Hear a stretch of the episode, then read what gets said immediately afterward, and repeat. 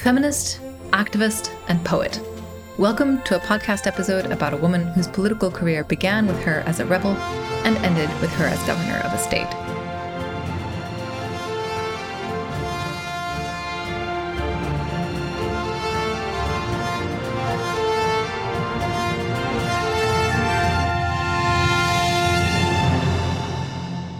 Hello, and welcome to Footnoting History. I'm Lucy, and on this episode, I'll be discussing the remarkable life and career of Sarojini Naidu. Internationally famous and internationally active in the early decades of the 20th century, her posthumous reputation has been more limited. She's still a big name for citizens and historians of India, but I still think she deserves to be better known. I myself discovered her through her poetry, it was only later that I discovered that a famous photo of Mahatma Gandhi, with which I had long been familiar, included Naidu at his side as his colleague and collaborator, and anonymized in the caption or made merely a woman. Looking at her career will take us from the early days of the international feminist movement at the beginning of the 20th century through India's long fight for freedom from British imperial rule and its national formation in the era of decolonization. But let's begin at the beginning. Sarojini Naidu born Sarojini Chattopadhyay, was a prodigy. Her parents were both highly educated and multilingual, and she followed their example, though she recalled later that she resisted her father's attempts to have her learn English as a child. Young Sarojini was enrolled in classes at the University of Madras, in what is now Chennai, by the age of 12, and her multilingual literary output, moreover, was so impressive that she was sponsored to attend university in England. From the age of 16, she studied first at King's College London and later at Girton College, Cambridge, one of the first institutions of higher learning for women. Her intelligence and literary aptitude were clear, and her family had the means to see that they were cultivated. And this became something of a double edged sword. The lyricism and the sensitivity of her poetry gained rapid acclaim, but they were praised in ways that often relied on Orientalist tropes. I've talked about Orientalism before on this podcast, and it's important. Edward Said came up with the term Orientalism to both describe and analyze what he calls taking, quote, the basic distinction between East and West as the starting point for elaborate theories, epics, novels, social descriptions, and political accounts concerning the Orient, unquote. The introduction of Sarojini Naidu's 1905 poetry collection, The Golden Threshold, written by Arthur Symons, provides a textbook illustration of this. Symons, enthusing about Naidu's poetry, said that the poems should be valued for their, quote, bird like quality of song, going on to say that they hint in a sort of delicately evasive way at a rare temperament, the temperament of a woman of the East, finding expression through a Western language and under partly Western influences, and there is an Eastern magic in them. Unquote. This highly perfumed praise ignores, I think, some of the inherently political nature of Naidu's choice to write poems in English, extolling the long history and rich cultures, very much cultures plural, and we'll come back to this as well, of India. She herself wrote of her poetry both as a gift and as a form of escape from the strictures and anxieties of the chronic illness from which she suffered, especially in her youth. She sometimes referred to herself as a wandering singer, and her early poem, Wandering Singers, evokes both her cosmopolitan sensibilities and her deep attachment to the long and often undervalued history of India. Its first two stanzas run Where the voice of the wind calls our wandering feet, through echoing forest and echoing street, with lutes in our hands, ever singing we roam. All men are our kindred, the world is our home. Our lays are of cities whose lustre is shed, the laughter and beauty of women long dead, the sword of old battles, the crown of old kings, and happy and simple and sorrowful things. Much as I love The Golden Threshold, I am mindful that this is a history podcast and not a poetry reading. But I think it's worth highlighting a few of these poems to gain a sense both of how Naidu's early literary reputation was made and the ways in which her literary output was connected to her own vision and ambition. As Sheshalatha Reddy has argued, Naidu systematically refuses to disentangle poetry and politics. In a poem simply called Life, she writes Till ye have battled with great grief and fears, and borne the conflict of dream shattering years, wounded with fierce desire, and worn with strife. Children, ye have not lived, for this is life. This view of life as inseparable from conflict, and conflict as a thing inseparable from dreams and desires, is one that I find very moving in its tribute to resilience and perseverance. The Golden Threshold itself bridges two periods of Naidu's life, with both poems dating to the period of her education and poems written after her marriage, including ones dedicated to her children, which are adorable. But I'm getting ahead of myself. She met Mutyala Govindarajulu Naidu, a physician, when she was studying in England.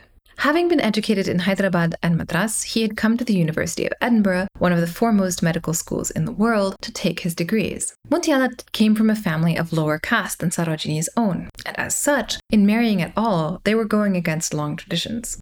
Moreover, Naidu was a decade older than Sarojini was. But they fell in love, and in 1898, having returned to India, they married. They were married according to a civil ceremony governed by the Special Marriages Act enacted a few decades earlier. A 1915 entry in the Indian Biographical Dictionary has an entry from Mutyala detailing his education and publications, numerous articles in The Lancet, and identifying Sarojini briefly as his wife and her famous father's daughter.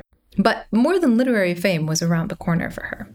In order to understand Naidu's activist career, it's important to remember how ideas of modernity were taking shape and being debated around the globe from the 1880s onwards. Anxieties around modernity, nationalism, and imperialism all change, of course, with the First World War. But also, those anxieties and conversations around those anxieties continue around the war. In the late 19th and early 20th centuries, in Meiji Japan, in post imperial Russia, in India, we see discourses of international feminism linked to discussions of political reform and political change, including resistance to empire. The history of feminism has often been whitewashed, and in the US and the UK, it can often be treated as a primarily Anglophone phenomenon. But in the early 20th century, we not only see many different movements for women's rights and women's education, but also a very self aware international feminism, especially in the aftermath of World War I. I also think it's fair to say that outside India, the history of Indian independence is too often taught as that of a moment, or at least as the product of a specifically World War II era dynamic leading to global decolonization. But this representation glosses over decades, and indeed nearly a century, of national anti imperialist activism and organization in the subcontinent. The Indian National Congress, founded in 1885, was a broadly based political organization dedicated to fighting for autonomy from Great Britain. This was, of course, an extremely complex endeavor which could easily be the subject of a podcast in itself. Today, we're going to be focusing on the ways in which Sarojini Naidu became involved in the linked causes of feminism and Indian independence. Naidu took her place alongside Mahatma Gandhi and others in the forefront of imagining non British sources of Indian identity in the early 20th century and throughout the interwar period. She and Gandhi met in London in 1914 in the aftermath of his successful protesting against the British law for universal fingerprinting of Indians. Yes, really. She found him, as she recalled it, eating a messy meal of squashed tomatoes and olive oil out of a wooden prison bowl. She laughed at which Gandhi identified her correctly. Who else, he asked, would dare be so irreverent? He invited her to share his meal. She said it looked awful and wouldn't. And from that time forth, they were fast friends, as attested by their lively and voluminous correspondence. Sarojini Naidu's political activism, of course, was not without opposition. In 1918, in a speech to the Madras Provincial Conference, Naidu said that she had frequently been asked why she had come, quote, out of the ivory tower of dreams into the marketplace, unquote, and why she had deserted the pipes and flute of the poet to be the most strident trumpet of those who stand and call the nation to battle. Her answer was that it was the poet's destiny. And not only that, but her destiny specifically, because she said the possibility of India's freedom lay before them all and would need to be fought for. Quote, Therefore, today, in the hour of struggle, I, a weak woman, have come out of my home. I, a dreamer of dreams, have come into the marketplace, and I say, Go forth, comrades, to victory. Unquote. You can pause the episode here to applaud. Among other things, Naidu was a phenomenal public speaker. I think it's almost impossible to listen to the cadences of her speeches or even read them without wanting to cheer. Moreover, in speeches given to diverse audiences at multiple points in her career, from a speech to college students in 1903 to a nationally televised address after independence, Her addresses are notable for the ways in which they insist on Indian identity as something that both can and should include multiple regions, multiple languages, and multiple faiths. In 1925, Naidu was elected to succeed Gandhi as president of the Indian National Congress, the first Indian woman to hold the position. The first woman president, parenthetically, was elected in 1917, Annie Besant, a feminist and socialist activist who had been outspoken in support of home rule for India. Naidu and Besant had been jointly involved in protests in both India and England, and Naidu herself, before election as president of the National Congress, had represented the group in Africa. Her activism continued after her year as president. She went on speaking tours throughout India demanding women's rights, and in 1928 she crossed the Atlantic and went on a speaking tour throughout the United States. A trip to the US may seem like something of a surprise twist, but Naidu, like Gandhi, saw the US as a strong potential ally in the fight for independence from Britain. After all, fighting for independence from Britain was something with which American audiences should sympathize. There's a contemporary newsreel from this speaking tour linked in the bibliography, in which Naidu formally greets her American audiences, representing herself as bringing a message of fellow feeling to a young nation from an ancient one. And this is a gutsy move, explicitly invoking India's continuous history and vigorous identity, speaking as a representative of one nation to another, at a time when India is not yet legally and politically independent of Britain. Sarojini Naidu's rhetoric suggests that these legal realities are ultimately less important than India's long history and distinctive cultural identity. Naidu was also, by her presence and her work, pushing back against narratives about India's inferiority and unfitness for self government, and against narratives about the morality or immorality of Indian women in particular. As Mrinalini Sinha has argued, the breathtakingly racist book Mother India, written by the American author Katherine Mayo, was a catalyst for the joining of nationalist and feminist causes in 1920s India.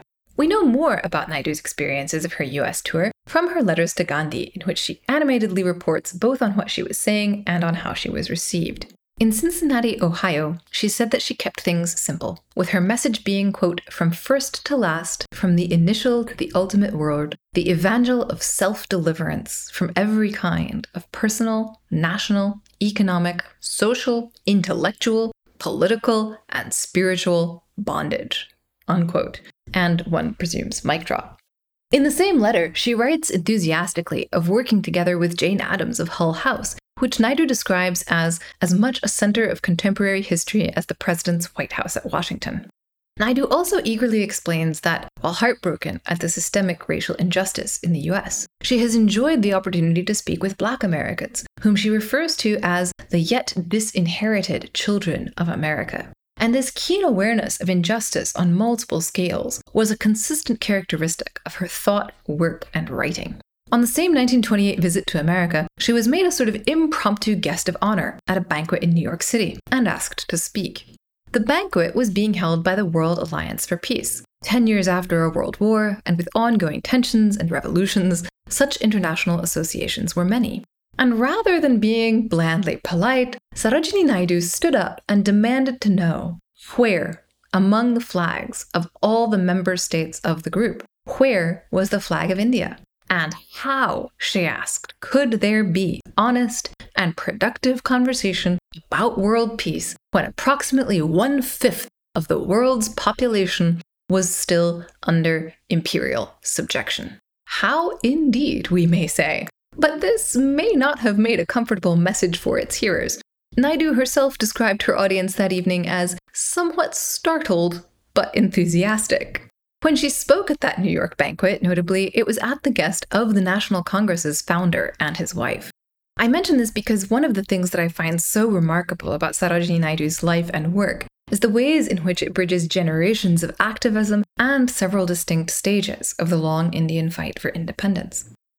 In moving into the later and more famous stages of that fight and her career, I allude to them only briefly because of how renowned episodes like Gandhi's Salt March are. Naidu, having advocated for the inclusion of women in this movement, was present for the Salt March as both an observer and a chronicler, sometimes weaving the khadi cloth which was both made and worn by independence activists as a way of protesting the exploitation of India by Britain's imperial economy.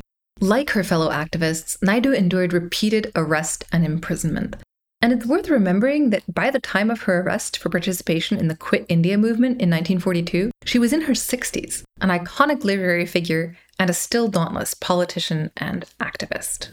Her dual role as a poet and politician was by this point widely accepted. When the Constituent Assembly was formed to draft a constitution for India, she was introduced to the gathering as the Nightingale of India to appreciative applause. Naidu herself gently upbraided the chairman for giving her an introduction that was not political, but poetical, and then settled down to the business of politics, paying tribute to leaders from multiple faiths and advocating for the rights of tribal groups. Not the least remarkable thing about Naidu's remarkable life and career, to my mind, is the tenacity with which she argued for the terms of India's future. And when, finally, India did achieve its formal independence in 1947, Sarojini Naidu was appointed its first female governor. And to this role, as to so many others, she devoted herself not only with energy, but with joy. The end of any biographical episode is always perhaps a little discouraging. Sarojini Naidu died at the age of 70 at her residence in Lucknow, Uttar Pradesh. Her death was mourned as her life was celebrated. And her legacy, too, remains a justly important one. Women's Day in India is observed on her birthday. She's had university buildings and an asteroid named after her. But while her activism in her lifetime was deliberately global in both scope and outlook, her posthumous reputation has flourished mostly in India. So, this episode aims to re internationalize the Nightingale of India, the poet who insisted that her destiny was to be a part of the battle against, in her own words, every kind of bondage. Thank you for listening. This and all of our footnoting history episodes are available captioned on our YouTube channel.